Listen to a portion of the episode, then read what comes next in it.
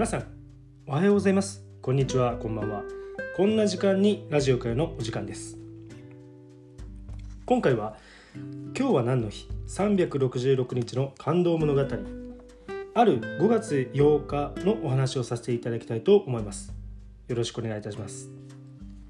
せんはっぴゃくにじゅうはちねんごがつようか、赤十字の父アンリ・ドゥナンが誕生。白地に赤い十字のマーク、白地に赤い十字のマーク、これはスイスのジュネーブに本部を置き世界中で活動している赤十字という組織のシンボルマークだ。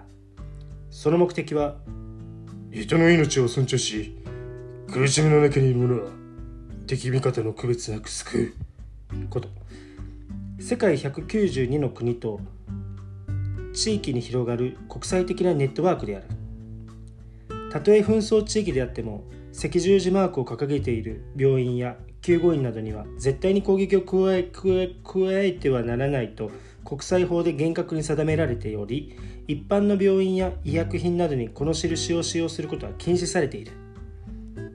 せんはっぴゃくごじゅうきゅうねん、スイス人の実業、実業家であるアンリ・ドゥナンは、仕事の一環でフランス連合軍とオーストリア軍の間で行われた戦争の激戦地、イタリアのソルフェリーの近くを通りかかった。そこで彼が見たものは無数の死傷者があふれ、誰からの助けもないまま兵士たちが戦地に放り出されているという悲惨な光景だった。デュナーはすぐに町の人々やたまたま通りすがとたまたま通りがかった旅行者などと協力して、放置されていた負傷者を教会に収容して懸命の救護を行った。傷ついた兵士はもはや兵士ではない、人間だ。人間同士としてその尊い命は救われなければならない。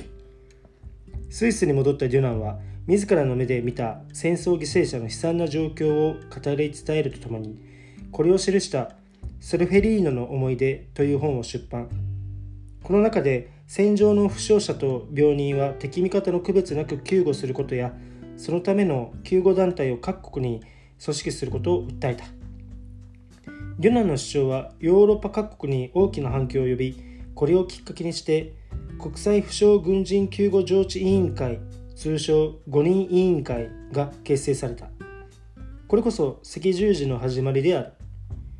デュナンの出身国であるスイスに敬意を表し、そのマークはスイス国旗を反転させたものとなった。この功績によりせんきゅうひゃくいちねんにデュナンはだいいっかいノーベル平和賞を受賞。赤十字の父と呼ばれるようになった。せんはっぴゃくにじゅうはちねんごがつようかに生まれた彼にちなんで、ごがつようかは世界赤十字デーと定められている。今回はごがつようか、赤十字の父アンリ・ドゥナンが誕生のお話をさせていただきました。明日ごがつここのかはピーターパンの生みの親、作家バリーが誕生のお話をさせていただきたいと思います。ご視聴ありがとうございました。